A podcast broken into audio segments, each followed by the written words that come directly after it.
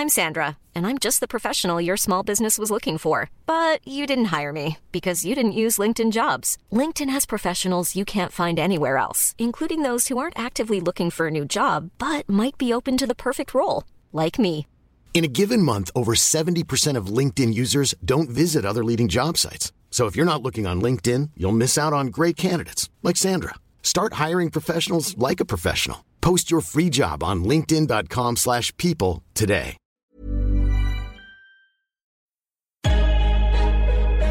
In defensively. And we get a stop going in the half. One, two, three. Attack, attack, attack.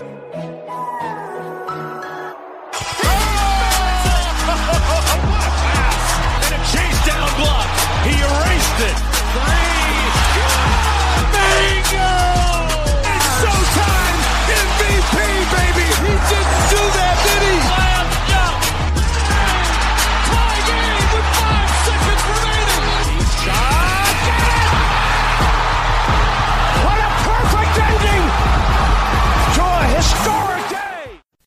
Salut à tous, bienvenue dans l'épisode numéro 125 du podcast Dunk Hebdo. Très très heureux de vous retrouver pour un nouvel épisode. Avec moi cette semaine, il y a Tom. Ça va Tom? Ouais, ça va et toi, Ben? Tranquille? Bonne semaine?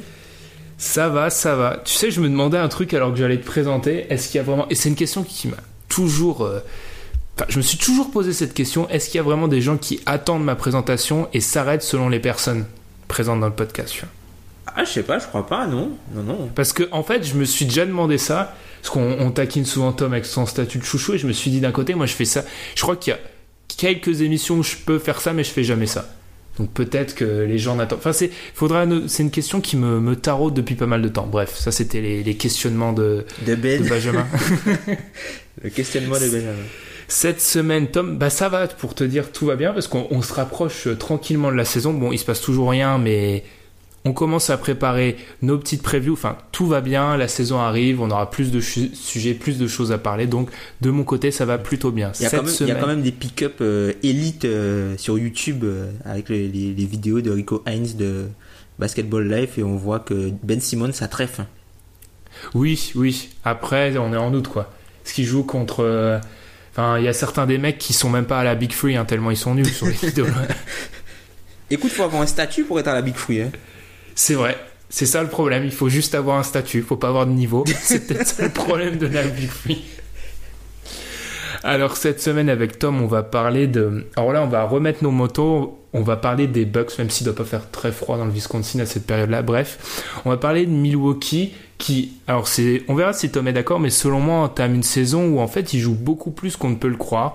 C'est certes la première saison de Budenholzer, mais c'est potentiellement la dernière saison de contrat pour euh, la dernière année de contrat pardon pour Middleton. Pareil pour Bledsoe. Donc c'est une équipe qui a peut-être un peu de pression et qui va devoir surtout euh, peut-être avoir des résultats, ce qu'elle n'a pas eu ces deux dernières saisons. Certes, il y a eu des qualifications en, en playoff, mais il y a peut-être un petit goût d'inachevé avec eux. Et dans l'overtime, oui, retour de l'overtime, on va répondre à une question d'un auditeur au sujet vous savez, là, c'est moi qui impose mes, mes vues, mais on va répondre à une question au sujet du MVP. Et moi, j'adore. Surtout qu'on est en août, donc on peut pas nous en vouloir de parler MVP, sachant qu'il y a rien d'autre à dire. Deux petites choses à vous rappeler. N'hésitez pas à nous mettre 5 étoiles sur iTunes. Je crois qu'on en est à 63. Je crois que dans un épisode, j'avais fixé l'objectif de 100 avant la fin de l'année. C'est possible. Mais on compte encore sur vous, donc n'hésitez pas à nous mettre 5 étoiles. Et on vous rappelle aussi notre grand questionnaire sur les fans NBA qu'on a monté il y a plusieurs semaines de cela. On refait un petit coup de pub à à ce sujet-là, n'hésitez pas à le remplir, ça prend une petite dizaine de minutes et ça nous aide vraiment. Vous le retrouvez sur les réseaux sociaux. On, on commence à avoir pas mal, pas mal de, rem- de réponses. On vous en remercie, mais plus il y en a, mieux ça sera, plus Et- ça sera précis. merci à tous ceux qui les relaient. Oui, oui, on remercie les gens qui, euh, qui ont relayé ça, hein, les, notamment pas mal de comptes euh, de fans français. C'est vraiment super. Merci. Et nous, on va se retrouver juste après la pause, après cette très longue intro, pour parler des Bucks. Vous écoutez le podcast Dunk Hebdo. Retrouvez-nous sur toutes les plateformes d'écoute comme SoundCloud, iTunes ou Podcast Addict, ainsi que sur les réseaux sociaux comme Facebook ou Twitter.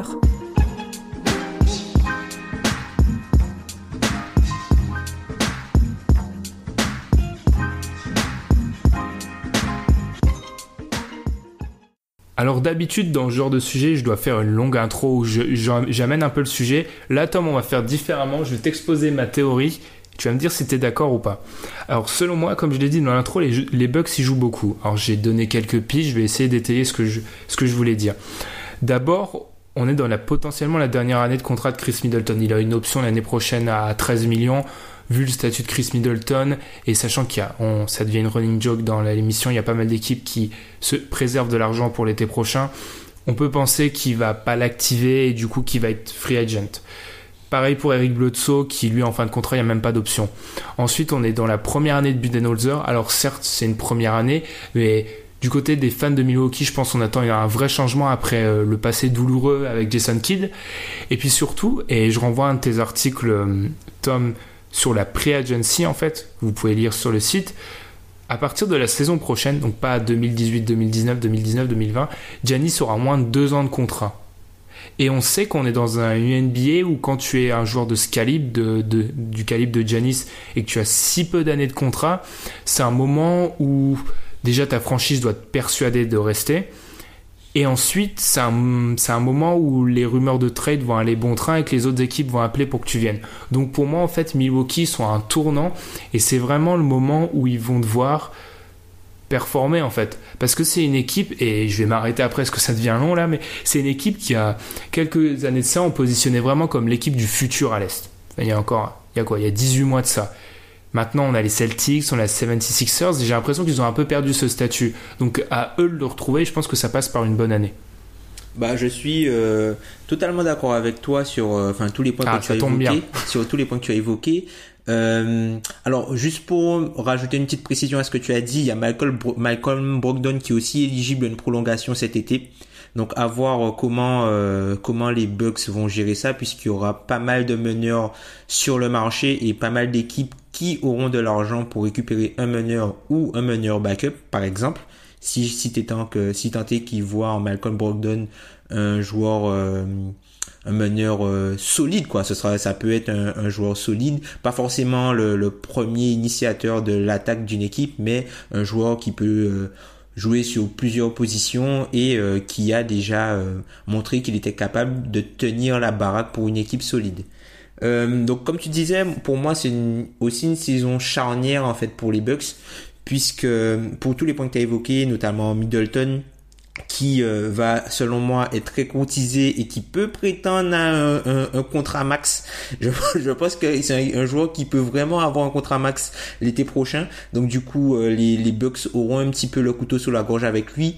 Eric Bledsoe, alors, Eric Bledsoe, je pense que c'est un joueur qui se fait, qui est actuellement sous-estimé par rapport à ce qu'il vient de faire en playoff, par rapport au, au, au billet de ce qu'on a vu récemment de lui. C'est un joueur qui va être en année de contrat, donc euh, à voir. Et puis, euh, enfin, moi je trouve que effectivement, c'est une équipe qui a énormément de choses à, prouver cet été, qui a pas mal de pression et qui s'est quand même donné les moyens de, de, ses ambitions puisqu'ils sont allés chercher euh, notamment le meilleur coach qui était présent selon moi sur le marché. Oui, totalement. La, l'embauche de Budenholzer, on peut, on peut peut-être commencer par ça, parce qu'on sait que du côté des, des gens qui suivent Milwaukee, il y avait pas mal de critiques, euh, et critiques c'est un euphémisme à, à propos ah, de Jason Kidd. Et qui a, aussi. Et oui, et ensuite son, son successeur, son intérim, Joe Prunty, l'intérim l'intérimaire pardon, à la place de, de coach. C'est vrai que alors les Bucks, on en a déjà un petit peu parlé, on va peut-être revenir un peu plus en profondeur. C'est vrai que pour une équipe vis-à-vis, quand on regarde un peu le squelette de cette équipe qui a quand même beaucoup de joueurs longs, bons défenseurs, les schémas mis en place par Jason Kidd semblaient complètement, euh, enfin, aller à contre-courant, ouais, ouais, doublé, euh, ce qui fait qu'ils se sont fait, ils se faisaient tordre. Enfin, juste pour vous donner une idée, c'était la 16e défense de la NBA, alors que quand ton 5 de départ il est composé de Janis, Bledsoe, Middleton, Henson et Snell, t'as quand même 5 joueurs qui sont au-dessus de la moyenne en défense à leur position. Mm. C'est quand même difficilement crédible de se retrouver aussi bas en fait. Et vis-à-vis de ça, est-ce que tu penses vraiment qu'on peut attendre un impact de Budenholzer année 1 Parce que, on l'avait dit, je l'avais dit dans un épisode il y a plusieurs semaines de cela, pour moi il y a aussi une dimension de construction d'effectifs en fait, qui fait que Budenholzer ne peut pas faire plein de miracles. Il, peut, il va améliorer cette équipe, mais il peut pas faire des miracles non plus. Hmm. Bah en fait, Budenholzer, il se retrouve avec euh, une équipe qui, enfin, globalement, quand tu regardes les Bucks la saison dernière, tu te rends compte que, enfin, eux aussi, ils ont eu plusieurs saisons dans la même saison. T'as eu euh, ben, le passage avec euh, Jason Kidd, T'as eu euh, bah, le limogeage de Jason Kidd et l'arrivée de Joe Pointy où au tout début, je crois là, les deux premières semaines, ça se passait très bien. Et puis ensuite, euh, l'équipe s'est totalement dégradée. Donc tu sais pas exactement euh, ce que tu vas retrouver. Moi j'ai l'impression qu'en fait que l'équipe que va sortir Bulldozer n'a rien à voir avec ce qu'on a vu avant des Bucks. Alors oui, il y aura des choses qui vont rester puisque ils ont des joueurs qui sont qui font partie pour moi du gratin de la ligue, notamment avec Giannis. Et euh, bon, Middleton ne fait pas partie du gratin, mais qui qui fait partie d'un joueur, qui fait partie de, de, ce type de joueur sur lequel euh, tu peux euh, compter pour avoir une équipe solide. Donc c'est-à-dire que par exemple c'est le type de joueur qui pourrait facilement jouer entre guillemets dans une finale NBA, pas forcément être le meilleur joueur de l'équipe ou être le deuxième meilleur joueur, mais qui pourrait par exemple jouer dans un Warriors Rockets par exemple.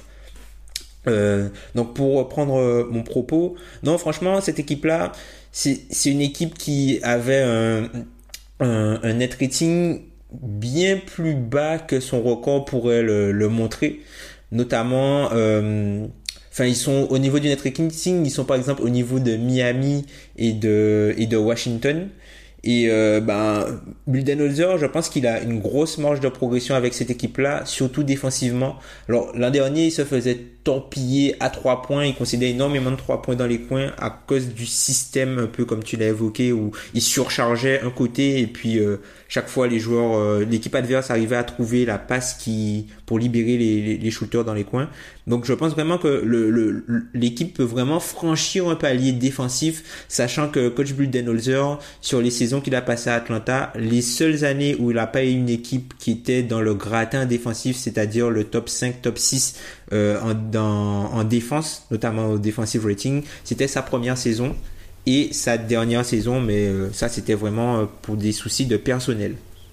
Sachant qu'il a, alors certes il y avait un joueur comme Paul Millsap, mais sur le papier, alors c'est sujet à débat, mais sur le papier je pense que potentiellement c'est c'est meilleur, ouais, c'est meilleur les Bucks. Alors qu'il y avait du potentiel défensif à Atlanta, mais il y avait par exemple un joueur comme Kyle Korver qui a su cacher Budenholzer en fait principalement en saison régulière. Hein. Mais oui, clairement, Budenholzer à ce niveau-là, en défense, en défense, ils ont une marge de progression énorme. Je veux dire, cette équipe-là, elle est taillée pour être top 5, 6 défensif en NBA, en fait. Il y a, il y a trop de talent. C'est peut-être en attaque où moi, en fait, j'ai l'impression que la complémentarité entre tous les joueurs, en fait, fait qu'il va pouvoir peut-être corriger certaines choses, mais je pense que c'est le potentiel défensif qu'on leur prête, offensif pardon, qu'on leur prête, qui est peut-être un petit peu exagéré. Ouais, c'est ça. Moi, par exemple, tu, vois, tu as parlé, parlé de défensivement. Si cette équipe-là arrive dans le top 10, voire plus haut que ça en défense sur toute l'NBA, au defensive rating, je pense que c'est une équipe qui peut, euh, qui peut aller euh, chatouiller les 48, 50 victoires hein, s'ils arrivent dans le top 10 défensif de la ligue. Mmh. Oui, parce que ils ont assez de avec un joueur comme Giannis qui peut se créer des pas se créer des shoots mais se créer des, tirs petites ouais petites nuances et il y a quand même même si Bledsoe en fait euh, comme tu l'as dit il faut pas rester bloqué sur la quand il se fait écraser par Terry Rozier euh, faut enfin il avait fait une saison régulière plutôt solide enfin ils ont assez de joueurs pour oui ça sera jamais une, une attaque dans les ce sera jamais une des 10 pires attaques de la NBA et quand tu es entre 10 et 20 en attaque et top 10 voire un peu plus en défense tu es très solide mm. Après, ça revient, on peut lancer cette discussion dès maintenant, mais je sais que Tom, tu voulais parler des over-under des équipes. L'over-under de Milwaukee il est placé à 46,5. Alors pour ceux qui ne connaissent pas, parce que tout le monde n'est pas au fait de Vegas, en gros c'est tout simplement une, une cote à Vegas. En gros, vous pariez de l'argent si vous pariez 47 ou plus. Enfin, en gros, la ligne, sachant qu'elle est à 46,5, j'explique très mal, sachant qu'elle est à 46,5, soit vous pariez l'over, donc vous pariez qu'ils vont gagner 47 ou plus, soit en dessous, ils vont gagner 46 ou moins. Et en fait, tu me disais que toi, c'était une cote qui t'attirait parce que tu penses qu'il pouvait faire beaucoup plus. Moi, c'est plutôt une cote laquelle je parierais, je parierais pas dessus en fait. Ah ouais? C'est-à-dire, euh, tu les, tu les vois au meilleur des cas, tu les vois pas passer euh, au-dessus de ça? Tu penses que la, ligne ah, est, correctement fixée? Je pense qu'au meilleur des cas, c'est une équipe, comme tu l'as dit, qui peut chatouiller les, les 50. Mon problème, c'est qu'en fait, comme tu l'as dit, Bledsoe est en fin de, enfin, en fin de contrat, Middleton y est potentiellement. Euh, il y a aussi, il va avoir la situation avec Malcolm Brogdon. En fait, c'est une équipe où je me dis qu'il y a un potentiel, ça peut casser en fait. Et Milwaukee, sachant que c'est euh, une équipe, enfin, on n'est pas à Los Angeles, ils vont pas tout exploser euh, très vite parce qu'ils sont pas compétitifs, mais en fait, je me dis qu'il y a quand même un scénario dans lequel cette équipe va un peu mal, et c'est pour ça que je, m'en éloignerai un petit peu. Hmm. Après, moi, moi, je me dis, à partir du moment où tu as un joueur comme Giannis qui, somme doute, devrait encore progresser, même si enfin, hmm. il, a, il a énormément progressé, si Chris Middleton arrive à garder euh, un tel niveau, enfin, c'est une équipe qui, enfin, il y a deux ans, je crois, ils finissent avec 40, 40 ou 42 victoires. La saison dernière, ils finissent avec 44 victoires avec un. Alors, ils tentent le dernier match pour pouvoir garder leur pic, pour que le pic ne garde pas, euh, n'aille pas à Phoenix. Et du coup, ils arrivent à récupérer à la draft Dante DiVincenzo, dont on parlera peut-être euh, tout à l'heure. Mais en fait, je me dis que, enfin, cette équipe-là a le potentiel de faire beaucoup mieux que ça en fait. Et je me dis que l'an dernier, ils ont eu des fortunes diverses. Ils ont perdu euh, Teletovic au début. Teletovic qui était quand même important pour, euh, en gros, euh, le spacing et comment eux ils jouaient au tout, au tout départ. Il y a eu la blessure de, de, Brogdon à la fin de la saison dernière. Il y a eu un, un autre moment la, la, blessure de, de ah comment il s'appelle? Euh, euh, de la Vedova, de la blessure de oui. la Vedova qui s'est blessé deux fois. Donc du coup, euh, enfin la situation était compliquée. À la main, c'est une équipe qui a fini la saison avec Jason Terry qui jouait des minutes. Il y avait énormément de, minutes en début de saison aussi que prenait un joueur comme euh, d'André Liggins. On se demandait pourquoi. Et, non, mais c'est mm. vrai, c'est vrai, il y a énormément de choses comme ça. Et puis, tu as eu, as eu euh, Greg Monroe aussi qui est plus là, qui a été remplacé par des solutions qui sont un petit peu plus Janib compatibles, entre guillemets. Donc, je me dis que cette équipe-là, en plus de l'ajout du coach, a, va, enfin, ils ont vraiment le potentiel de faire plus de 3 victoires de plus que la saison dernière, puisque la saison dernière, ils finissent sur 44 euh, victoires en, 44 victoires en tanquant le dernier match. Mm. Sachant qu'un un élément qui plaide pour eux, c'est leur division en fait. Ou mm. si on prend, en fait, si on regarde pas l'homogénéité, mais si on regarde juste la meilleure équipe, c'est la plus faible de la NBA. Parce que si c'est pas eux la meilleure équipe, c'est Indiana en fait. Et c'est pas une, c'est pas une, une, division vraiment énorme, même si on pourra dire que la division euh, South East avec euh, Washington n'est pas non plus dans un meilleur état, mais ils sont, ils ont pu les Cavs pour les embêter en fait. Ce mm. qui plusieurs matchs, plusieurs matchs par saison où tu étais le favori. Là, euh, logiquement, c'est la meilleure équipe de la division. Donc lui, il y a pas mal d'éléments. Moi, il y a juste, en fait, c'est une équipe qui, je pense, est beaucoup. Après, c'est très personnel et je comprends qu'on puisse pas être d'accord, mais c'est une équipe que je vois potentiellement instable, en fait, mm, parce mm, que. Mm. Imaginons Bledsoe, il fait, il continue une saison sur la, lignée de, de ce qu'il a fait en playoff. Dernière saison de contrat, tu commences à te poser des questions. Il y a beaucoup de trucs qui peuvent se, qui peuvent se, je pense, mettre en place et qui sont pas forcément favorables pour eux, sachant qu'il y a un article, il y a un très bon article du journaliste d'NBA.com John Schumann qui est sorti en fait qui explique, enfin ce qu'on savait déjà, c'est qu'en fait les 20 premiers matchs d'une saison sont assez euh, révélateurs et en fait moi je trouve que quand on regarde ces 20 premiers matchs des des Bucks, j'ai regardé leur calendrier. Alors certes, ils ont un road trip assez difficile où ils vont, où ils enchaînent Blazers, Warriors, Clippers, Nuggets assez difficile, mais ils ont un début de calendrier assez ah, je vais pas dire simple, mais accessible en fait. Donc j'ai l'impression que c'est une équipe qui peut pas se rater sur le début, sachant qu'en plus à l'est, on en a déjà parlé, mais on est dans une situation où les cadors, ils ont tous des réglages à faire. Alors que Milwaukee, en théorie, certes, il y a un nouveau coach, mais ils se connaissent tous, il n'y a pas de réglage. Donc c'est une équipe vraiment, moi, que je pense, je vais regarder beaucoup en début de saison, parce qu'elle, je pense qu'elle doit commencer au quart de tour. Mm. Après, c'est vrai que c'est une équipe qui va aussi bénéficier, comme tu dis, de d'avoir un noyau dio qui se connaît, vu que la saison commence plus tôt, il y a moins de temps pour trouver des automatismes, donc du coup c'est un avantage pour euh, des équipes qui se connaissent déjà de pas revoir devoir repasser par la base même si euh, voilà il y a l'arrivée de Budenholzer qui va euh, enfin pour moi qui va c'est pour moi la meilleure recrue en fait c'est le meilleur agent libre qu'ils ont recruté euh, pendant l'été c'est c'est Mike Budenholzer puisque ça change énormément de ce qu'ils avaient avec Jason Kidd et Joe Prunty normalement mm. Mm. mais si on continue sur cette idée de avant, parce qu'il y a pas mal de choses à dire. Si on continue sur ce, cette idée qu'ils peuvent chatouiller les 50, ça veut dire que tu les vois potentiellement au-dessus d'une des trois équipes qu'on met souvent, enfin le trio qu'on met souvent en tête de l'Est, c'est-à-dire Raptors, Celtics, Sixers euh, peut-être, enfin, peut-être au niveau des Sixers, puisque Giannis est pour moi un meilleur joueur que Ben Simmons et, euh, et Joel Embiid. Donc plutôt ça, puisque en fait, je me dis que cette équipe-là, en gros, elle a une force que la majorité des équipes dans la ligue n'ont pas, c'est à l'aile on voit l'importance que c'est aujourd'hui d'être très fort à l'aile et les équipes qui sont en haut de la NBA sont très fortes à l'aile ou ont des joueurs qui sont totalement élites sur d'autres postes, qui font partie du gratin, mais vraiment du gratin du très très haut niveau. Et quand tu regardes bien, le combo, enfin Budenholzer, il avait un combo, il avait un moment la meilleure raquette de la ligue à l'époque où ça tournait encore autour de, voilà, la meilleure raquette axe 1-5 il avait Paul Millsap et Al Horford. Et aujourd'hui, le seul, le seul duo à l'aile que je vois plus fort que Chris Middleton et Giannis Antetokounmpo, c'est Draymond Green et Kevin Durant. Il n'y a pas une autre paire que je vois qui à ce niveau-là.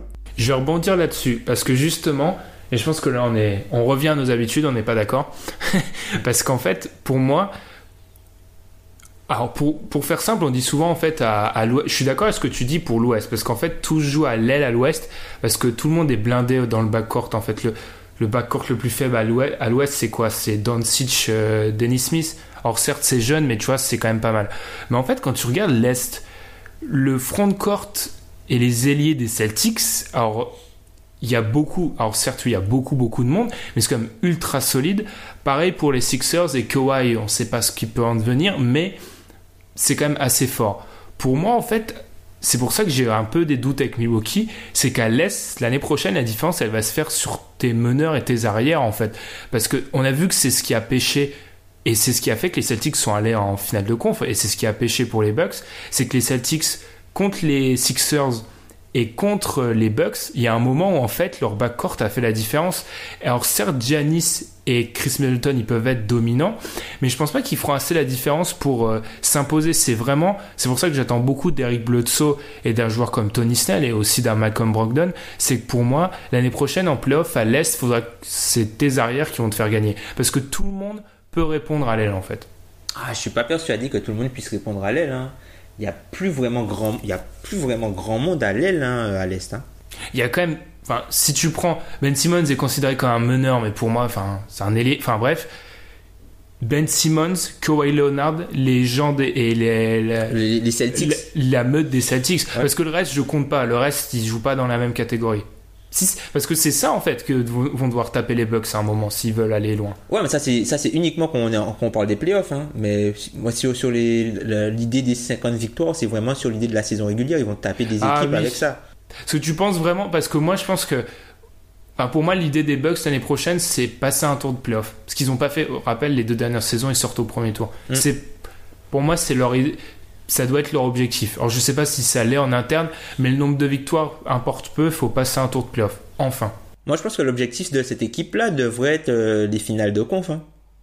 Pour moi, hein. l'objectif de cette équipe-là, tu, as un top 10 NBA voire plus, ton objectif c'est d'aller en finale de conf. Hein. Eh ben je me, je me le suis demandé et par exemple, prenons un exemple où ils sortent j'ai pris le scénario le plus catastrophique, mais ils sortent au premier tour. Mais tu vois, s'ils sortent au premier tour contre les Celtics, est-ce qu'on peut leur en vouloir? Ah oui moi, j'ai du mal à en vouloir. on peut leur en vouloir. Enfin, si tu sors au premier tour contre les Celtics, ça veut dire que, tu as fait, une mauvaise... ça veut dire que as fait une mauvaise saison. Ou alors que, imagine, il y a un scénario où les Celtics sont, il y a, ils sont 4-5. Bon, ça c'est vraiment, ça c'est impossible. Mais si tu sors, pour moi, si, si t'as pas les finales de conf ou sortent au premier tour, mais qu'ils sortent contre soit Celtics, soit Sixers, je suis pas, je peux pas leur en vouloir après. C'est peut-être que leur saison régulière, ah oui, ils ont pêché pendant la saison régulière, mais si je regarde l'objectif playoff, en fait, pour moi, c'est une équipe qui doit être capable de battre les Wizards ou quelle que soit l'autre équipe, mais je peux pas leur en vouloir de tomber contre un des trois cadors, en fait. Ah, moi, je pense que c'est une équipe qui doit être capable de battre tout le monde à partir du moment où tu as Giannis à partir du moment où tu rentres dans une série de playoffs et à chaque série de playoffs, chaque match que tu vas jouer, tu as le meilleur joueur sur, euh, tu as le meilleur joueur sur le terrain, tu dois être capable de taper l'opposition. Enfin, pour moi, hein. c'est ma, Eh ben, tu vois, ma vision, mais c'est. Ça, on, on l'a, on l'a dit en off, mais les deux dernières saisons, c'est le cas, il passe pas. Puisque quand- parce que si genre si t'as si t'as genre un joueur élite comme Giannis, tu as un, lieutenant solide comme Middleton et tu as un coach comme Bul- tu dois être capable de viser les finales de conf. hein. Alors oui, certes c'est pas c'est pas un échec si tu vas pas en finale de conf, mais pour moi c'est l'objectif de cette équipe. Mais je suis assez d'accord avec ce trio-là que tu as cité, mais il y a eu il y a quoi derrière? C'est pour ça que pour moi le backcourt il, il sera hyper important parce que c'est ce qui a pêché en fait. La série contre les Celtics, alors euh, on retire, euh, ils n'avaient pas Budenholzer comme coach, mais Giannis fait sa série. Middleton a des moments de, il y a des moments De étincelants, Ouais. mais ensuite il y a personne en fait. Il y a personne sur le dans, dans le reste de l'effectif. Mm. Et, justement, moi, c'est ce que je, c'est, là encore où je trouve que c'est important d'avoir un coach comme Budenholzer, puisque plus que bonifier les stars de l'équipe, il arrive à mettre en place des choses qui permettent aux, aux joueurs d'à côté d'exister sans forcément avoir les stars sur le terrain. Oui, sa capacité. C'est un peu ce qui a pêché. Bah, on parle de cette série de playoff où, en fait, dès qu'il y avait plus les stars, enfin, Giannis surtout et ensuite Chris Middleton, dès que ces joueurs-là avaient pas la gonfle, on sentait bien qu'il y avait, il y avait rien en fait. Mm. Il y avait rien côté, côté. Bah, justement, on peut parler de ces joueurs-là. Tu as parlé un peu de Malcolm Brogdon. Moi, j'avoue que c'est un, alors c'est un joueur, on, a- on peut penser qu'on a été dur avec lui, parce que, enfin, notamment, moi, j'avais quand même fait une campagne en expliquant que c'était un scandale qu'il est le rookie de l'année. Je m'en suis remis il y a quelques semaines, je pense. Ça a pris du temps, mais Malcolm Brandon, comme tu l'as dit, il peut, re- il peut renégocier un contrat. Qu'est-ce qu'on attend de lui? Parce qu'en fait, moi, je me demande où, est, où on place en fait Malcolm Brogdon à l'heure actuelle. Est-ce que c'est censé être un sixième homme de luxe ou c'est un joueur qu'on peut potentiellement insérer dans le 5 de départ d'une équipe comme Milwaukee, enfin dans leur 5 euh, idéal Je pense que c'est un joueur que tu peux, je pense que c'est un joueur que tu peux insérer euh, notamment à la place d'un d'un gars comme Tony Snell. Un peu. euh, Après, c'est vrai que son, son skill set peut faire un petit peu redondant avec euh, Bledsoe plus Giannis, mais en gros, enfin, c'est un joueur qui gagnerait, je pense, à être sixième homme, mais qui pour moi est vraiment intéressant dans, dans qui est vraiment intéressant dans, dans le 5 majeur, puisque c'est un joueur qui est intelligent. Budenholzer aime beaucoup les joueurs, euh, les joueurs intelligents. C'est un joueur qui est intelligent. Il, voilà quoi, il sait, il sait se placer, il sait organiser une attaque, il sait, euh, euh, comment dire, il a une bonne synergie avec Giannis. Donc euh, je pense que c'est quelque chose que, qui a de la valeur. C'est quelque chose qui a de la valeur. Et c'est peut-être même Bledsoe qui devrait sortir du banc puisque c'est un joueur qui certes, il a un plus haut pédigré, mais c'est un joueur qui fit entre guillemets un peu moins avec euh, avec Giannis et qui pourrait profiter en fait d'avoir une opposition plus faible euh, notamment euh, en affrontant des, des, des, des remplaçants quoi pour apporter une plus-value à l'équipe et je pense que si Buldenholzer doit faire le choix je pense qu'il n'hésitera pas s'il voit que l'équipe est meilleure euh, s'il voit que l'équipe est meilleure euh, avec Brogdon plutôt que Bledsoe à la main, par exemple, je pense qu'il n'hésitera pas. Un joueur que je pense qu'il devrait aussi avoir énormément de temps de jeu l'an prochain, c'est euh, un joueur comme euh, Sterling Brown. Alors, c'est vraiment le, prototype du joueur moderne, c'est-à-dire euh, le, le, l'ailier euh, qui peut jouer 3-4, qui est super physique, qui shoot, qui peut se créer son shoot, qui euh, qui peut driver et qui peut aussi euh, se rendre au cercle parce qu'il est très puissant. Donc il prend il prend souvent l'avantage en fait sur les joueurs qui ont la même taille que lui parce qu'il est vraiment très puissant et c'est dur de il est dur de de, il est dur à éloigner du cercle par exemple. Donc je pense que c'est un joueur qui peut être formé en fait dans le moule de, de un peu comme ce que un peu comme ce qu'avait fait euh, Budenholzer justement avec euh, un gars comme Ken, Ken ou voire même euh, Desmarais Carroll. C'est ce, ce type de joueur là tu vois. Il peut peut-être par exemple un gars comme Desmarais Carroll peut, peut inspirer un gars comme Tony Snell et euh, un gars comme Ken Bazemore peut être un peu le, le, le rôle modèle entre guillemets d'un joueur comme Sterling Brown l'an prochain tu parlais de Bledsoe et Malcolm Brogdon. Est-ce que c'est pas un des choix que vont devoir faire les, les Bucks? Est-ce qu'on peut penser qu'à enfin, l'année prochaine, si, enfin, partant du principe, encore une fois, quand je dis l'année prochaine, je parle de 2019-2020, on peut penser qu'il en restera plus qu'un des deux peut-être? Est-ce que c'est pas ça un des trucs à surveiller cette saison avec les Bucks? Parce que pour moi, tu l'as dit, c'est un peu redondant d'avoir les deux. Et si je, je pense encore à, à l'idée de de Mike Budenholzer et sa philosophie de jeu. Quand on regarde Mike Budenholzer, une de ses idées, c'est vraiment d'avoir pas mal de joueurs qui. Euh, enfin, c'est d'avoir des joueurs qui peuvent un peu tous passer la gonfle, un peu tous dribbler et un peu mm. tous shooter. C'est un peu mm. ça l'idée. Est-ce que. Enfin, j'ai l'impression que oui, il y a.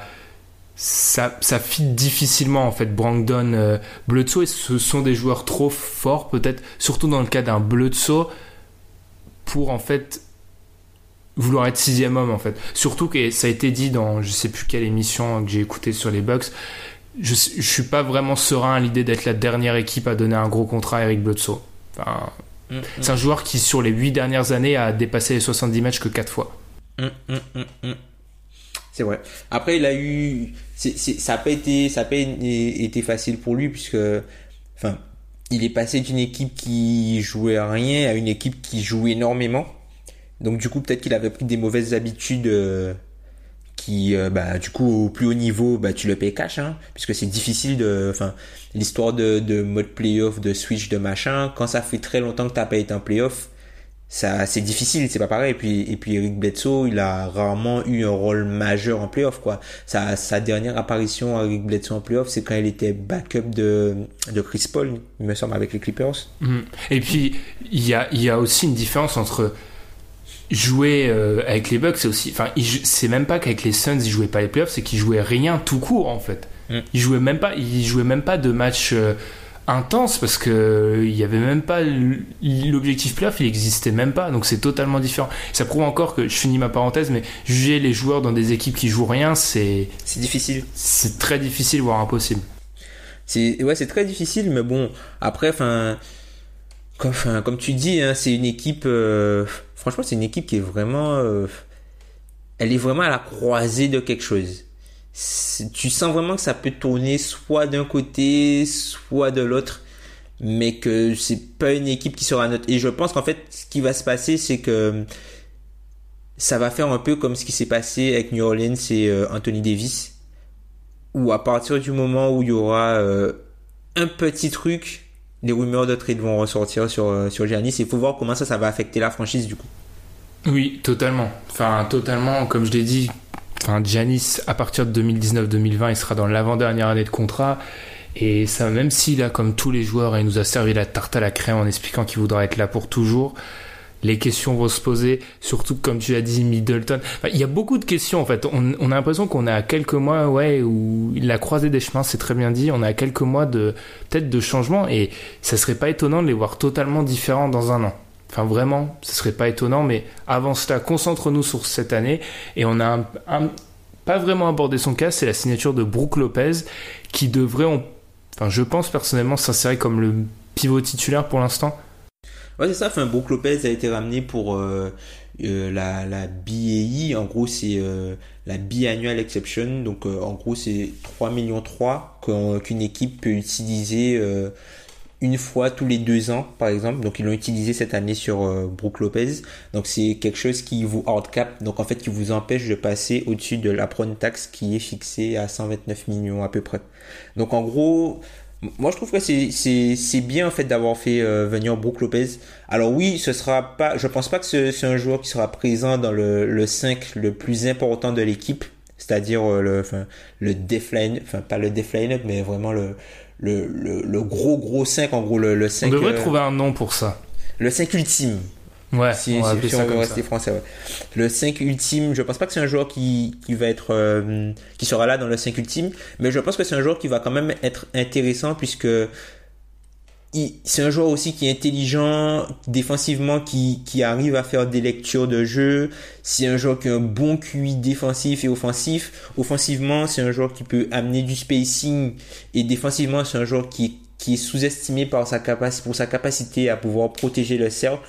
Alors, en saison régulière, c'est, enfin, la NBA, c'est plutôt une ligue de drop, comme on a dit la, la, semaine dernière. Donc, il y aura moins de switch, donc il sera pas forcément en difficulté. En playoff, ce sera plus dur, je pense, pour, euh, je pense qu'en playoff, ce sera beaucoup plus compliqué pour lui euh, d'exister et de jouer longtemps.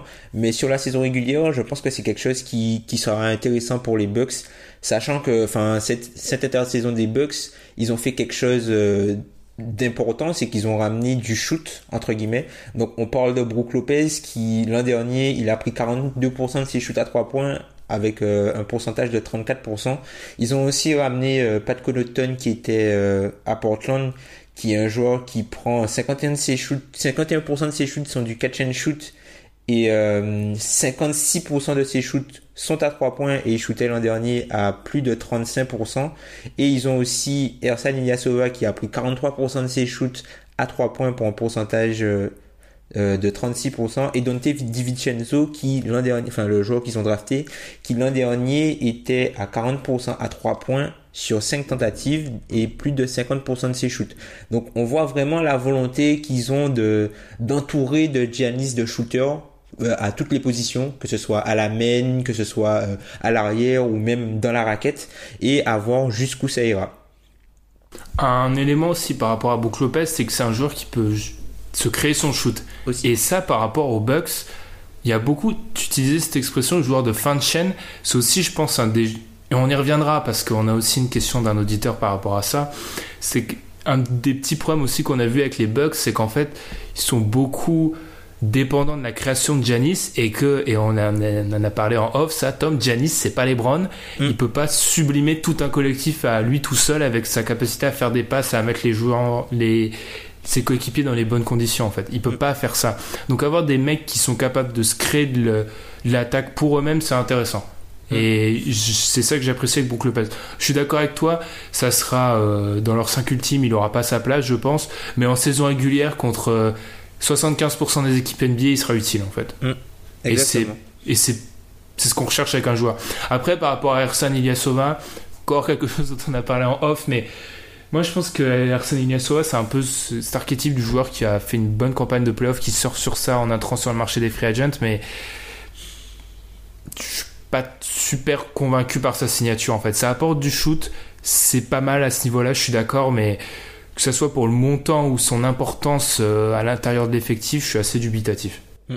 Ouais, je pense qu'il remplace numériquement un peu euh, euh, Teletovic qui va peut-être qui va sortir totalement du, cap des Bucks à cause de sa blessure au cœur enfin si on peut appeler ça une blessure mais enfin c'est pas vraiment une blessure mais sa maladie cardiaque on va dire donc du coup il va prendre ce rôle là c'est un profil qui a un peu manqué puisque Ton Maker euh, ne répond pas pour l'instant aux attentes et je pense que lui aussi il aura énormément de pression cette saison puisque Milwaukee est une équipe qui se construit plus ou moins par la draft et qui, euh, ben, ses deux derniers premiers choix de draft oui. sont moins bons que les deux choix de draft qu'ils ont pris au deuxième tour.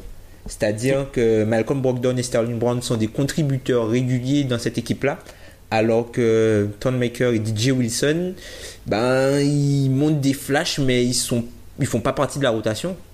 Ouais. Totalement. Oui, mais ça, c'est assez incroyable. Et surtout, alors DJ Wilson, il a, faut lui laisser le temps. Mais moi, j'avoue que été, j'étais assez déçu pour l'instant. Et surtout, bah, en fait, le problème, c'est qu'il n'est pas à une position. Aussi, leur vrai problème, c'est que ces joueurs-là sont pas des, leurs premiers tours de draft sont pas à des positions où ils ont le temps de se développer parce qu'il y a de la concurrence non seulement ça, et ça prend, enfin ils sont à des, positions où ça prend du temps en fait. Mm. Et ils ont plus le temps. ils ont plus le temps puisque Giannis a explosé trop vite. Donc euh, à, voir avec leurs jeunes joueurs, c'est vrai, mais je sais pas. Moi, j'avoue, j'avoue que je suis, je suis assez, je suis assez. T'es mitigé. Bah en fait, je suis mitigé sur Wilson, mais Ton Maker déjà parce qu'il s'appelle Ton. Enfin, ça, ça, joue quand même. Ça, Maker, Ton Maker. je suis un gamin à ce niveau-là, mais en fait il y a eu des tellement en playoff notamment, il y a eu tellement des flashs incroyables que je vais encore continuer à y croire. Mais c'est vrai que hum, ça, devient compliqué de rester optimiste. Dans l'idéal, si on, dans un monde parfait, pour moi, ça reste quand même Ton Maker le 5 titulaire euh, des Bucks. C'est encore euh, à ce niveau-là, c'est vraiment de la projection, je vous l'accorde. Mais il a quand même montré des choses hyper intéressantes, sans jeter la pierre à notre ami John Henson en fait, qui je pense que John Henson, il fait le taf, c'est juste que. Euh, il a un rôle trop grand pour lui. En fait, John Henson, le truc, c'est qu'en fait, il a. Comment dire Si. C'est comme si John Henson, genre, euh, il a un rôle, sauf qu'il a le costard est trop grand, en fait. C'est un, joueur qui, qui, qui, qui peut contribuer dans une équipe, mais c'est pas un pivot titulaire. C'est juste que voilà, il est, il est miscasté. Je, je sais pas comment on peut dire ça en français. Il est. Euh... Tu aurais une traduction de miscasté Je cherche, je cherche. Tu vois ce que je veux Euh, dire? Je vois ce que tu veux dire en fait. Il est, ouais, il est. Ouais, c'est de la mauvaise intégration. Enfin, c'est pas c'est pas là où il doit être mis. Je comprends en fait. Je comprends ce que tu veux dire. Voilà, il est pas dans le bon rôle. En fait, en fait il est dans un, un rôle qui est trop grand pour ses épaules, en gros. Totalement. Et surtout, sachant que le gros problème de John Henson, c'est sa capacité à prendre des rebonds. Et quand tu t'alignes un 5 euh, Bledsoe, Snell, Middleton, Janis, enfin déjà le quatuor là, c'est pas relativement par rapport à leur position, c'est pas tous des rebondeurs fous. Mhm. Euh, surtout, enfin Bledsoe, faut pas être bloqué sur sa moyenne de rebond. C'est pas pour ça que c'est un immense rebondeur à, son- à sa position. Plus si tu rajoutes un pivot qui est pas fou à ce niveau-là, Mm. euh, compliqué. C'est assez compliqué. Après, Henson, enfin, c'est en fait tous les joueurs. En fait, Milwaukee, t'as l'impression que c'est un puzzle où en fait il y a toutes les bonnes pièces, mais personne n'a encore trouvé comment les assembler. Et, et du coup, que penses-tu de. Enfin, il y a, il y a pas mal de choses. euh, Il y a pas mal de, de, de papiers qui sont écrits à ce sujet. La possibilité de voir de plus en plus souvent Giannis en 5. Je suis, alors ça j'apprécie, je suis complètement d'accord. Mon seul problème c'est tu mets qui à côté en fait? Ça tire. En fait, l'idée de Giannis en 5, oui, mais dans le contexte avec les gens que tu mets à côté, je suis pas encore, euh, je suis pas encore vraiment serein. Genre, si Sur- tu mets Gian- Giannis en 5, en fait, ce serait euh, d'avoir Middleton en, peut-être en 3, Sterling Brown en 4. Et euh, après, t'as soit Snell, Brogdon ou Bledsoe. Tu vois, on, par- on parlait de ça, la capacité à. En fait, tu demandes. Or, Giannis, c'est un joueur immense, mais tu lui demandes. Alors, il va devoir contrôler la raquette défensivement. En gros, plus ou moins. Il va devoir être d'Anthony Davis. Et en plus, sachant qu'il va devoir créer en attaque, parce que, comme je l'avais dit, le problème, c'est qu'il y a pas mal de joueurs de fin de chaîne dans, dans le 5 là. C'est beaucoup lui demander quand même. Alors, sur courte séquence, ça peut marcher. Après, est-ce que c'est un 5 qui, sur une série de playoffs, tu vas pouvoir aligner de façon régulière? Je pense pas encore. Il manque quelqu'un. En fait, il manque la pièce entre Middleton et Janis. T'as dit que Middleton, et je suis d'accord avec toi, Middleton peut jouer dans une, un très très haut niveau final de conf, final NBA, mais si tu veux le faire jouer avec cette équipe-là des Bucks, il faut qu'il trouve quelqu'un entre les deux. Parce qu'il manque quelqu'un entre les deux en fait. Et je pense qu'ils ont cru à un moment que ce quelqu'un c'était Bledsoe. À voir, je pense pas que ce soit le cas. En tout cas, Mais on sait que c'est pas Jabari. Non, c'est pas Jabari. D'ailleurs, c'est assez dingue qu'on ait... on a pratiquement pas parlé de la perte de Jabari. Bah, c'est dommage, puisque, enfin, après, on voit que les Bucks, ils ont fait un choix clair. Ils ont décidé de. en gros, de faire une croix sur le talent intrinsèque pour euh, ajouter des éléments. Enfin, ils ont considéré que Giannis, en termes de talent intrinsèque, c'était assez et qu'ils allaient plutôt euh, mettre des éléments qui sont plus Giannis compatibles plutôt que, que des joueurs qui ont peut-être plus de talent qui pourraient élever euh, leur, leur plafond si tout, a, si tout va bien, mais qui sont moins Giannis compatibles, entre guillemets. Est-ce que c'est pas une erreur ça? Parce que on en a parlé, euh, t'en Mm. as parlé aussi, surtout t'es revenu beaucoup sur l'idée du fit, tu vois. Ouais. Et au bout d'un moment, moi je suis assez d'accord avec toi, même si, enfin pour moi il y avait, je l'ai toujours dit, il y a un moment je pense que le fit il était complètement, ça devenait une aberration, on surestimait ça complètement. Parce qu'à un moment où il n'y a pas, on va reprendre l'exemple extrême, c'est celui des Cavs cette année où en fait les oui les joueurs étaient compatibles mais ils étaient pas bons au bout d'un moment. Alors je dis pas que les le supporting les, coéquipiers de Giannis sont ceux du niveau de LeBron, heureusement pour lui non, mais au bout d'un moment, il faut aussi du talent, tu vois. C'est par exemple quand je parle des joueurs capables de se créer leur shoot. Alors certes, c'est des joueurs qui peuvent peut-être manger quelques possessions, c'est des ballons qui sont plus dans les mains de Giannis. C'est peut-être regrettable, mais des fois dans des situations de très haut niveau, là où on veut que les Bucks aillent en playoff, à haut niveau en playoff, c'est des joueurs qui vont être bénéfiques pour Giannis. Prenons l'exemple d'un mec comme Kyrie, tu vois, un meneur pur scoreur qui peut euh, marquer Débloquer une 25 situation, ouais. ouais, 25 30 points, je trouve que c'est un joueur qui serait parfait dans ses Bucks à l'heure actuelle. À voir si Bledsoe peut devenir un joueur à 20 points. Il a déjà fait des saisons à 20 points. À C'est voir. ça. Après, Middleton, c'est un joueur qui est à 20 points aussi. Hein. Il a 20, 24, 5, je crois, il me semble, cette année. C'est juste que Middleton, tu vois, tu peux pas compter sur lui pour euh, OK, Pour je être suis en- dynamique, euh, ouais, voilà, c'est pas le, le en- premier initiateur. euh. C'est ça, je suis en playoff, Giannis prend 5 minutes de repos. Il faut quelqu'un qui me tienne euh, la baraque pendant 5 minutes et qui arrive à manquer les points. Ah, il a, pas fait, Chris quand- il, a, Middleton. il a fait quand même contre Boston. hein. Oui, oui, il Ah, l'a fait, contre fait contre Boston. Boston. hein. Il l'a fait contre Boston, mais je pense pas que tu puisses compter sur lui pour le faire régulièrement, ça. Ouais. Ouais, ouais, ouais, ouais, ouais. À voir s'ils arrivent à trouver justement cet initiateur euh, d'attaque extérieur, du coup. Et est-ce qu'ils arrivent à trouver un joueur dynamique euh, Voilà, le, le, le- un gros, comme tu disais en off, le CJ McCollum, quoi. Est-ce qu'ils arrivent Ouais, à trouver un joueur comme ça? C'est, c'est, CJ McCollum, j'avoue que quand on fait la draft tous les ans, on a quoi On a 10 équipes à chaque fois. Dans 9 d'entre elles, je vais essayer d'amener McCollum. Parce qu'en fait, il y a plein d'équipes. J'ai l'impression que McCollum, il y a plein d'équipes où il serait hyper utile, mais je vais pas dire qu'il est inutile aux Blazers, mais il est, si- il est, il est dans une situation ouais, où c'est un peu redondant avec, euh, avec Damien Lillard. Et du bref. coup, si on, et si on, si on switch, du coup, euh, Middleton et si on switch, genre, on, on met pas les, on met les contrats de côté, on switch juste les joueurs. Si on switch Middleton et, euh, et euh, CJ McCollum, par exemple, est-ce que les deux Euh, équipes sont plus fortes? Non, les. Alors, on parle de playoff ou de saison régulière?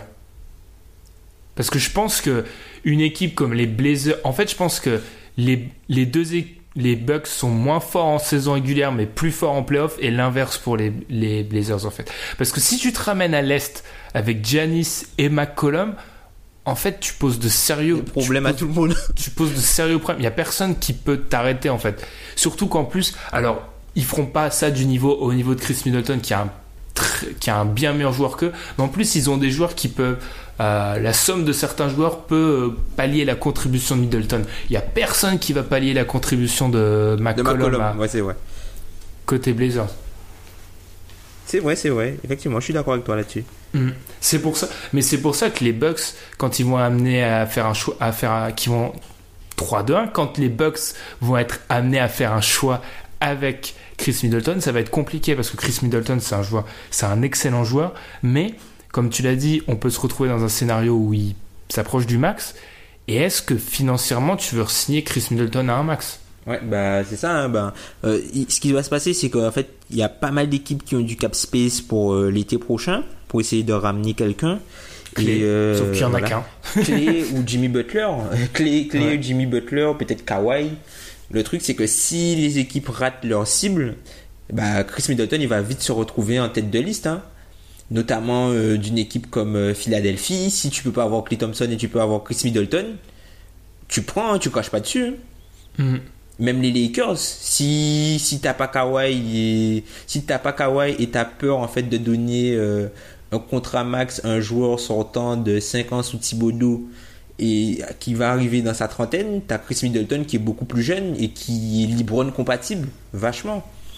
Et c'est là où la, le contexte du contrat de Giannis qui, qui entre dans son avant-dernière année pèse parce que tu es en plus dans un moment où tu vas à nouveau devoir séduire Giannis. Et si Giannis il voit partir la seule constante en fait depuis qu'il est à Milwaukee en gros, c'est pas quelque chose qui va l'encourager, tu vois, à, à s'inscrire dans le long terme. Donc c'est pas mal. Même si je sais, j'anticipe déjà qu'on va avoir des fans de Milwaukee qui vont nous envoyer des tweets.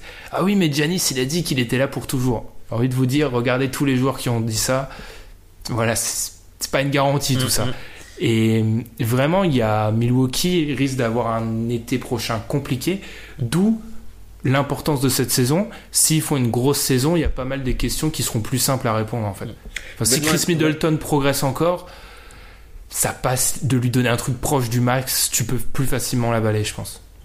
Je me demande si, par exemple, tu vois, dans le cadre de, de remplacement d'Eric Bledsoe, un joueur un peu comme un peu comme Kemba en fait, ça, ça suffirait ou il faut vraiment plus que ça?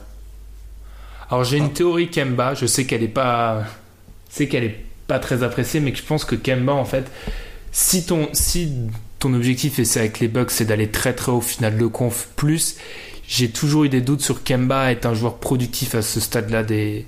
C'est pas un joueur que j'amènerais. Si mon équipe vise aussi haut, c'est pas un joueur que j'essaye d'attirer. Même si t'as Giannis? Même si j'ai Giannis en fait. J'ai des doutes, j'ai des doutes sur Kemba, pas sur. euh, en fait, on va être honnête, c'est défensivement au bout d'un moment et même sur son jeu offensif, j'ai l'impression qu'il peut taper un mur un moment. Alors à ce niveau-là, c'est juste une, c'est juste de la projection, c'est juste moi qui ai un sentiment-là, alors qu'il n'y a rien qui le prouve, hein, mais j'ai mes réserves par rapport à ça. Et du coup, si on devait trouver le meneur parfait pour aller avec euh, et Middleton, ce serait qui pour toi? Moi, enfin, moi dans ma tête, enfin, pour moi, ce serait un gars, euh, pour moi, enfin, pour moi, ce serait Mike Conley, mais c'est, enfin, ils vont jamais transférer pour lui, euh, vu son contrat et sa santé. Pour moi, ce serait un joueur de ce type-là, quoi. C'est pas forcément un gars qui fait partie de l'élite, l'élite, puisque ces joueurs-là ne bougent pas, genre les joueurs à la Kyrie, tout ça. Si t'as Kyrie et, et Giannis à côté de Middleton, bah, ça, là, c'est, c'est, bon. royal, c'est royal, mais enfin, je pense pas que c'est quelque chose qui, qui puisse être possible, mais, euh, Conley avec ces deux joueurs-là, je trouve que ça aurait été pas mal, tu vois. Oui, oui, je suis assez d'accord, c'est ça qu'il lui faut, je pense. Il lui faut un joueur qui est capable d'orchestrer, parce qu'il est, encore une fois, on l'a déjà dit, il n'est pas capable de totalement orchestrer, mais qui peut se retirer, capable de jouer sans ballon, et solide, c'est, il lui faut Mike Conley. En fait, il leur faudrait, Conclusion, il lui faut il leur faudrait Mike Conley, mais d'il y a 2-3 ans, en un peu plus fort. ouais. Ah, C'est, c'est ça. S'ils veulent vraiment viser très très haut, ce que tu te dois de faire avec Janis, en fait. Tout simplement. Tom, je pense qu'on va bientôt conclure parce que là, on a un overtime quand même à assurer et on, s'étend, on s'étend. Peut-être, je sais pas si je veux t'aventurer vers ça parce que c'est le genre de moment où on se ridiculise, mais peut-être un une petite projection. Qu'est-ce que t'attends euh, Un petit pronostic plutôt pour, par rapport à ces Bucks? Tu les vois finir où? Parce qu'en fait, j'ai l'impression que euh, si je t'amène vers ce terrain-là, c'est que j'ai l'impression qu'on est on les voit pas du tout au même niveau. On ne les voit pas au même niveau. Après, peut-être parce que moi, je vois Philly un petit peu plus bas que le consensus général. D'ailleurs, on parlait d'argent à investir. Mettez tout, mettez votre maison sur Philly, l'over-under de Philly. Il est à 54, mettez tout sur en dessous. Ah, L'année dernière, il y a pas mal de gens qui ont mis tout sur en dessous et ils ont perdu. hein. 54 54 victoires, c'est énorme. hein. Celui-là, si je devais parier, je choisis celui-là. Ben, tu vois, moi, je l'ai, je l'ai. Tu vois, par exemple, moi, je mets Philly plus proche de Milwaukee que de Toronto et Boston. Enfin, mais dans, c'est dans ma logique. hein. Ça veut pas dire qu'en fait, ça veut pas dire que Philly n'ira pas plus haut que ça, mais aujourd'hui, jamais, si jamais je devais arrêter euh, ma, ma réflexion aujourd'hui et j'avais un flingue sur la tête, enfin sur la tempe, Situation très compliquée pour un pronostic NBA. la- voilà, ouais, voilà. Je mets, euh, ouais, je les mets dans la zone Philly en fait, euh, Milwaukee. La vraie Après- question, c'est qui te pose cette question avec un flingue sur la tempe? Parce que franchement, faut que j'ai une discussion avec lui. Parce que... Ouais, tu, tu sais pas ce que tu sais pas qui tu peux retrouver sur Box Reddit. tu, tu sais, tu sais pas euh, vu, vu ce que Jason Kidd a pris cette saison et même ce que Prunty a pris euh, sur Box Reddit ou même ça peut même être Gulliver tiens le grand fan de Giannis Oui, surtout aux États-Unis, avec il trouve un, il trouve un flingue facilement. C'est vrai, ça peut vite arriver. non mais enfin plus plus ouais, plus sérieusement franchement moi je dirais que c'est une équipe qui moi je les vois vers les 48 victoires hein, je pense hein. Bah Si moi, en fait, mouiller vers les 48 C'est ouais, c'est possible. En fait, moi, mon seul problème, c'est que tu as dit, tu les vois, tu vois, par exemple, si on reprend l'exemple de Philly, tu vois Philly plus proche de Toronto et Non, des plus proche de plus pro- je vois Philippe plus plus proche de ouais, Milwaukee plus proche que de Milwaukee que de Ouais. Toronto. Et en fait, moi, on va pas griller nos previews, mais moi, j'ai- je vois les Celtics très, très, très, très haut, mais genre plus haut que tout le monde à l'est. Ah ouais, ouais, effectivement, genre 65. Euh, Peut-être 60, pas loin. ouais. moi, moi, je les vois 62, 65. Hein. Ensuite, Toronto. Toronto, il y a beaucoup de questions, mais Hashtag kawaii. Ouais, Toronto. Je vois Toronto, Philly à peu près au même niveau. Et un petit cran en dessous, Bucks et Wizards. Et Wizards, ils peuvent. Et tu et pas Wizards. Philly? Si, si, j'ai Philly au même niveau que Toronto. en gros. Ah d'accord, ok. Et j'ai et les Wizards qui peuvent naviguer pour moi partout entre euh, les Raptors et plus bas que les Bucks en fait. Hum, hum, hum. Et les Bucks qui peuvent, euh, oui, ils peuvent s'approcher de 50, mais j'ai- un mauvais feeling avec cette équipe. Je pense que ça s'est senti. J'ai un, blocage avec cette équipe. Je sais Ah, pas. pour- ouais. Alors que c'est une équipe que j'appréciais il y a genre un ou deux ans, mais j'ai un blocage.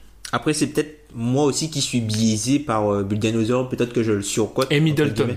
Et Middleton. et Middleton et Surtout Sterling. Middleton.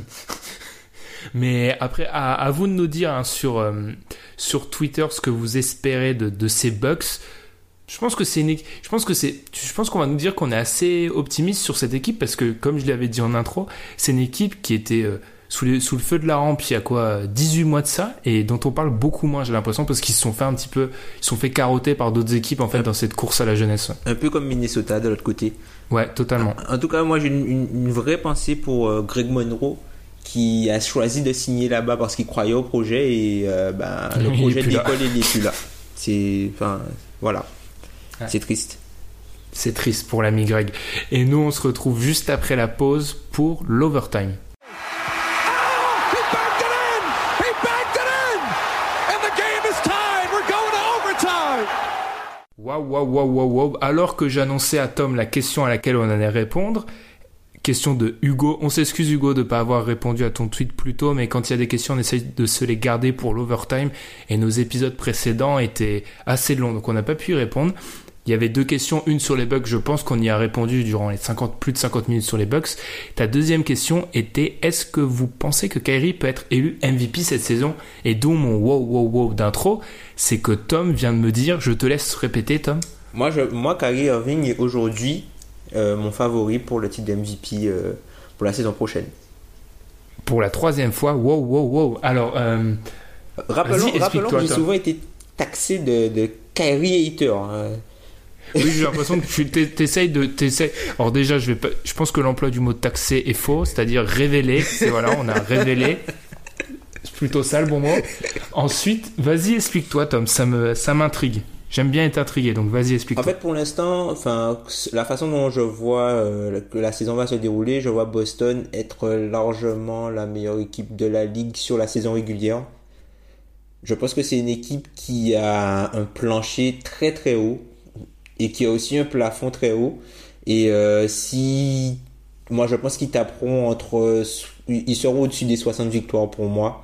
Alors c'est possible qu'ils qu'ils- qu'ils le fassent pas hein, mais je pense qu'ils seront au-dessus des 60 victoires et je les vois à peu près à 60 entre 62 et 64 par là.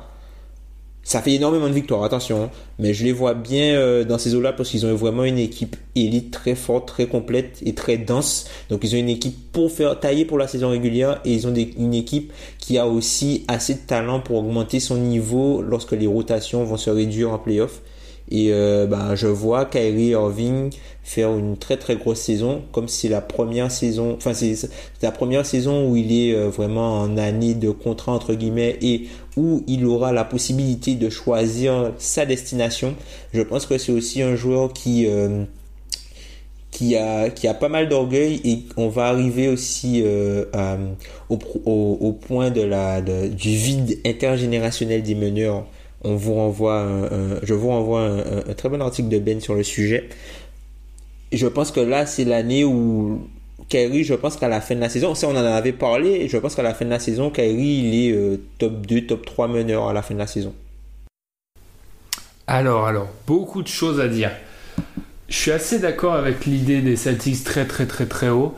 Et la grosse saison de Kyrie, je suis totalement d'accord avec l'argument que Kyrie a de l'ego. Alors ça, je pense qu'il en a. Déjà, rien que le choix de quitter Cleveland, je pense que ça le révèle un peu. Après, mon vrai souci, c'est est-ce qu'il est assez fort pour l'avoir? Un des gros... Je pense qu'une de mes grosses erreurs sur les dernières années au niveau du MVP, c'est qu'en fait, je ne l'ai pas regardé dans le bon sens. Je regardais les gros, les gros joueurs des grosses équipes. faut juste regarder les gros joueurs, en fait. Parce que c'est très très rare qu'un joueur soit élu MVP dans une saison où il n'est pas un des 5, meilleurs joueurs de la planète, en fait. Les MVP sont dans, les, dans cette euh, catégorie-là. Quand on regarde ces joueurs euh, actuellement, le truc assez spécial, c'est qu'ils ont tous eu le MVP, à l'exception d'Anthony Davis, en fait. Mhm. LeBron a été MVP. Alors, quel que soit le, en gros les l'élite de l'élite, quel que soit le classement qu'on fait, LeBron a été MVP, KD aussi, Curry, Harden, Westbrook, ils ont tous été. Il y a la question Kawhi, mais ce qui fait qu'on se retrouve dans une situation assez étrange, c'est qu'il n'y a plus ce Harden, ce joueur qui inévitablement tu te dis qu'il Il va l'aura l'avoir un forcément, À part si t'as Kyrie, ouais, là. à part si t'as Kyrie, Anthony Davis et Kawhi hein, et Giannis. Bah, pour moi, en fait, la, la seconde catégorie, c'est vraiment euh, Anthony. Enfin, il y a Anthony Davis qui est dans cette classe-là. Ensuite, il y a les questions autour de, de Kawhi et je mets Giannis un cran en dessous. Je mets pas encore Kyrie dans cette catégorie-là. Après, il a des arguments. Il a l'équipe. Je pense qu'il a la capacité à briller. Après, j'ai une grosse question, c'est au niveau des, des matchs en fait. C'est que Kyrie est quand même beaucoup soumis aux blessures. Si on regarde ces trois dernières saisons en termes de matchs joués, on a 53, 72, 60. Si tu rates plus de 10 Ouais, matchs, c'est t'es dur. pas. Ouais, c'est hein. dur. C'est plus dur. C'est pour ça, il peut le faire, mais je le mettrai pas dans. mes favoris à l'heure actuelle, surtout que l'équipe de Boston est tellement Blindée. blindée. Ouais, elle est blindée. ça va être difficile de faire ses stats parce qu'on sait qu'il y a une dimension stat aussi. Pour être MVP, il faut faire une grosse saison statistique. Et est-ce qu'il pourra les faire? Est-ce qu'il aura ses 25 points, 7 passes, euh, Ah, c'est possible. 4-5 rebonds? C'est possible, mais ça sera difficile. Parce que si on prend l'exemple d'une équipe euh, aussi haut que t'as mis Boston, tu vois, à 60 et quelques victoires, et je pense qu'ils peuvent le faire. Quand tu arrives à ce stade-là, tu as pas mal de, de matchs où tu domines l'adversaire très vite, où tes stars, se- on les repose. Enfin, Brad Stevens va le faire, je pense. Est-ce que Kerry va pas se faire un petit peu carotter à ce niveau-là, au niveau des stats et tout?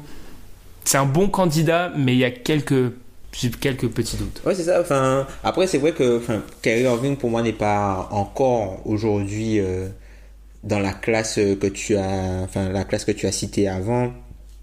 Enfin, pour moi, il est même pas encore dans la classe euh, Giannis Anthony Davis. Il est dans une classe, euh, il est, pour moi, il est dans la classe un peu euh, Jimmy Butler, même si je trouve que Jimmy Butler est un joueur euh, très, très, très, très, très fort.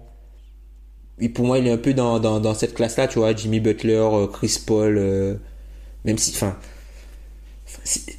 je compare pas Kyrie et Chris Paul, hein, mais si je dois, euh, si je dois par exemple euh, transfigurer euh, en- entre guillemets ou, ou, même euh, euh, anticiper entre guillemets la, la, saison prochaine, je me dis plus que Chris Paul il est sur la pente descendante alors que Kyrie est sur une pente ascendante, puisque même si par exemple l'année dernière, même si au niveau des statistiques, euh, même si au niveau des statistiques euh, Irving de, de, de Cleveland et Kyrie Irving de, de Boston, c'était le même joueur, entre guillemets, statistiquement. En termes, enfin, en termes d'effet visuel, d'efficacité et même de valuabilité, de valuabilité, entre guillemets, c'était pas du tout le même joueur, en fait. Certes, si, tu regardes la, feuille de stats, tu te dis, ouais, bon, ok, c'est Kyrie, il a fait du Kyrie. Mais l'an dernier, Kyrie était bien, bien plus fort que je pense que ses stats le montraient. Ouais, et il y a surtout, et moi c'est ça qui m'a étonné, pas en début de saison, mais au cours de la saison, il y a eu, en fait, il a accepté euh, le basket Brad Stevens, et ça, ça m'a, moi, ça m'a, j'étais choqué. Je, je c'est vraiment, c'est pour ça qu'au début j'étais assez sceptique. C'est pour moi, il allait jamais le faire, il a réussi à le faire, et bravo à lui. Après, MVP, c'est encore une marche euh, C'est plus un haut, ouais. peu haute. C'est un peu haute. Après, j'avoue que les gens doivent me connaître au bout de 125 épisodes pour ceux qui nous suivent depuis le début. J'adore le MVP. c'est une année où j'ai galère vraiment à trouver un. Il n'y a pas de candidat naturel. En fait, la plupart des années, tu, tu fais une course d'élimination où il y a plusieurs candidats qui se détachent. Par exemple, je pense l'année dernière à ce moment-là, on parlait beaucoup. En gros, ça se résumait à Kawhi versus James Harden. Ouais, l'an dernier, c'était ça, pas- ouais. Là, euh, je pense que tu interroges 10 fans, ils te donnent 8 réponses différentes probablement. Il n'y a personne qui se dégage. Il y a toujours l'idée de que ça va être difficile de voir un joueur des Warriors. Les Rockets, Harden l'a eu et maintenant est-ce qu'il aura toujours aussi faim? Westbrook qui a la deuxième année avec euh, Paul George et enfin il y a aussi des questions. James, James il arrive dans une nouvelle équipe. Il la Attention, question si, du les, si bilan. les Lakers font plus de 55 victoires, euh, il est MVP, hein, James. hein. Parce qu'avec cette, avec ce roster-là, si les Lakers font plus de 55 victoires, je pense qu'il est MVP. hein. Mm. Peu importe Bah, qui est je vais- au-dessus. hein. J'ose, j'ose pas euh, rebalancer cette théorie, mais est-ce qu'il va pas, euh, sachant qu'il joue pas grand chose, c'est pas une équipe taillée pour les playoffs à l'heure actuelle, c'est les Lakers là quand on les regarde. Est-ce que ça va pas être aussi un petit objectif personnel, tu vois, de faire une grosse saison régulière et de glaner un autre MVP à Los Angeles qui serait marquant, peut-être, Mm, mm. on sait pas. hein. Sait pas. C'est pas ce qui se passe, c'est pas ce qui se passe dans la tête de LeBron, Mhm. mais peut-être. Mais tu vois, il y a vraiment énormément de questions que ouais, on- c'est le mystère. Anthony Davis est taillé pour l'avoir, mais la question du bilan se posera aussi à un moment, surtout à l'Ouest. Beaucoup, beaucoup de questions autour du MVP. Et depuis euh, maintenant le célèbre échec Blake Griffin, je me, je me risque plus à nommer un joueur hors du top 10 NBA en fait. Non, mais je comprends totalement. Le truc que je me dis, en fait, j'ai un peu, j'ai un peu eu la même réflexion quand je l'ai placé en favori. Et le truc que je me dis, c'est qu'en fait, les joueurs qui seront dans le tiers du dessus n'auront pas autant de victoires. Je pense que le côté victoire, ça compte énormément, en fait, pour le MVP.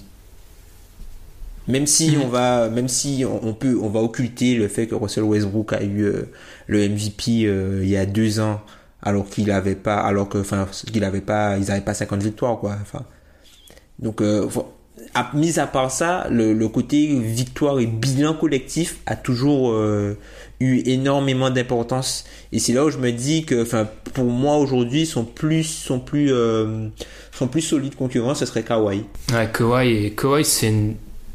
c'est un... On sait pas, c'est ça le problème de Kawhi, mais oui, Kawhi peut y, peut y, pré- y prétendre. Après, beaucoup de questions. Je me demande, pour moi, il y a toujours un côté. euh, Il faut qu'ils créent une histoire, les Américains, autour de ton titre de MVP. Et sachant que Kawhi, il n'y a pas bonne presse à l'heure actuelle, on n'est pas au niveau d'un KD ou d'un LeBron après que les deux soient partis de, respectivement de Cleveland et de OKC, ouais. Mais est-ce que ça va pas jouer contre lui Je sais pas. Enfin, mais Kawhi, oui, c'est un prétendant clair. Après, est-ce qu'on peut. Après, il y a des, des, des outsiders, euh, outsiders vraiment, vraiment. Un mec comme Lillard, mais niveau victoire, ça le fera pas. Mais vraiment, course au MVP extrêmement ouverte et c'est ça qui va être assez intéressant. Mm. En tout cas, euh, on sait que Kawhi, il a toujours de grandes mains. hein. oui. Je fais référence à la photo. Ouais, c'est n'importe euh, quoi. Ouais. non, mais c'est n'importe quoi. Référence à la photo, on voit Lebron et pas mal l'entraînement où c'est glissé, c'est dit Haussmann. On sait pas ce qu'il fait sur la photo, mais bravo à lui. Avec euh, entraînement avec Kawhi, Lebron et Kevin Durant. J'avoue que là, niveau, niveau de jeu, ça doit être plutôt pas mal comme, euh, pl- comme match de playground. Mm, Enfin, mm, mm. c'est plutôt pas mal. D'ailleurs, KD, j'ai j'ai éliminé les Warriors. Le Ce qu'on fait, depuis, de, ce qu'on fait depuis que les Warriors ont ramené KD. Mais KD MVP de la saison régulière? Non. Ah, c'est possible en plus.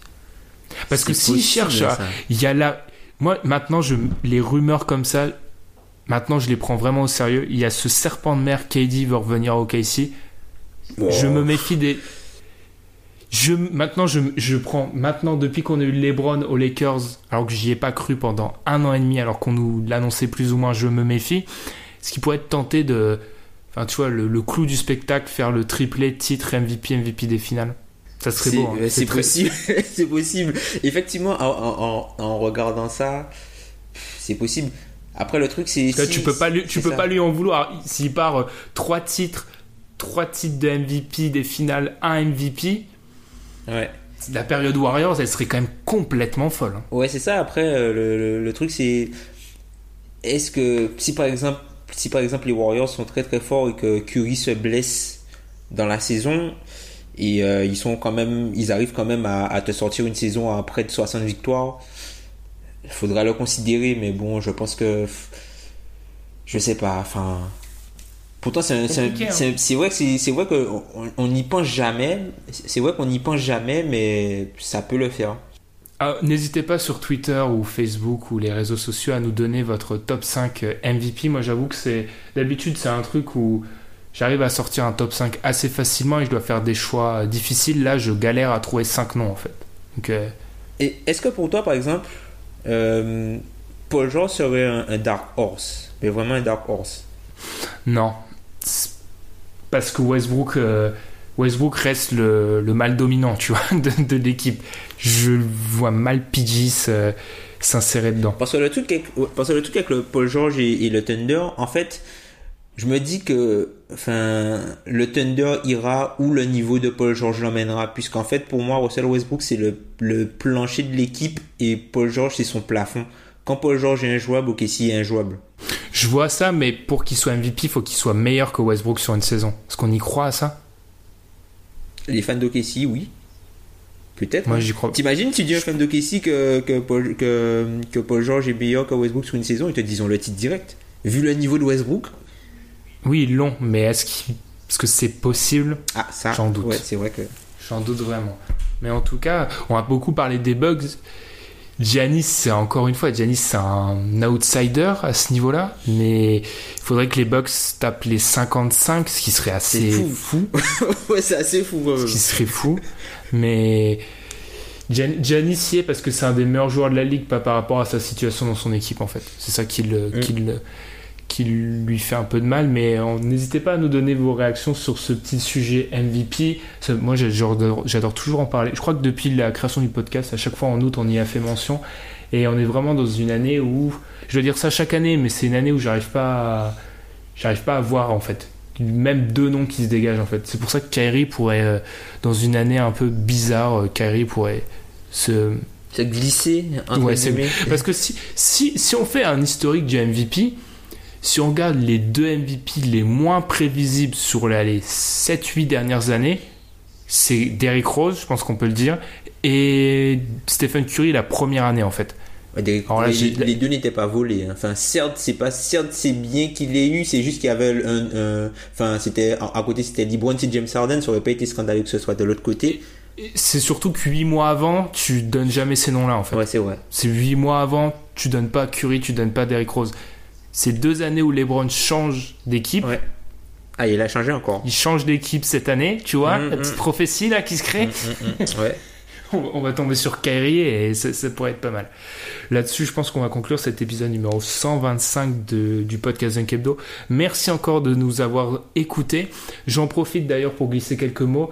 On tape des records d'écoute incroyables ces derniers temps. Je pense que c'est l'été, euh, vous nous écoutez sur la plage, je sais pas où, en rentrant de vacances. Enfin, peut-être que certains travaillent aussi, aussi en allant au boulot. Enfin, on vous remercie vraiment. Il y a moyen qu'on fasse 100 000 sur l'année euh, calendaire, ce qui est fou C'est quand même. incroyable. Je- c'est honnêtement pour je surveille moins les stats qu'avant, mais on est parti pour faire 100 000 sur l'année calendaire, ce qui est complètement incroyable. Tu l'as dit, Tom. Enfin, là, on, on enchaîne nos, nos mois avec le plus d'écoute. Merci énormément. Merci de, partager, merci de discuter. Merci aussi de nous, avec vos réponses, parfois, euh, par exemple sur l'épisode avec Greg, je sais qu'il a beaucoup, beaucoup fait parler. Merci aussi de revenir vers nous et de nous dire quand vous appréciez un peu moins le contenu. On est aussi là pour s'adapter à, tout ça. En tout cas, je, je- vraiment, à mon nom, en mon nom et en celui de l'équipe, on tenait à vous remercier pour votre fidélité. Là-dessus, Tom, je pense qu'on peut conclure. On prépare, euh, on va commencer à préparer les petites previews. C'est le meilleur moment de l'année parce que c'est à la fois le moment où la NBA revient et le moment où on se ridiculise. Un espèce de une pierre deux coups, c'est On génial. devrait prendre des paris cette année. euh. On devrait prendre des. Ah on bah devrait déjà- essayer de faire ça, tu vois. On prend des paris. euh, Totalement. Genre moi, si, si on perd, je suis obligé de faire un overtime où je, où genre t'es obligé de, de dire que du bien des joueurs que t'aimes pas pendant 10 minutes. Tu vois, ça c'est pour être une idée. Par contre, tu vas être obligé, si on, quand on va faire nos previews, tu vas être obligé d'assumer le Kyrie MVP. Sans souci. obligé. Sans souci. D'accord, d'accord. Moi, il faut, il faut que j'y réfléchisse, mais je sais pas. Je vais peut-être donner Anthony Davis, mais ça serait, pff, non, ça serait même pas, non, il y arrivera pas. Enfin, je vais me laisser le temps de la réflexion. Sur ce, nous, on vous souhaite une bonne semaine et on vous retrouve la semaine prochaine. Salut. Salut.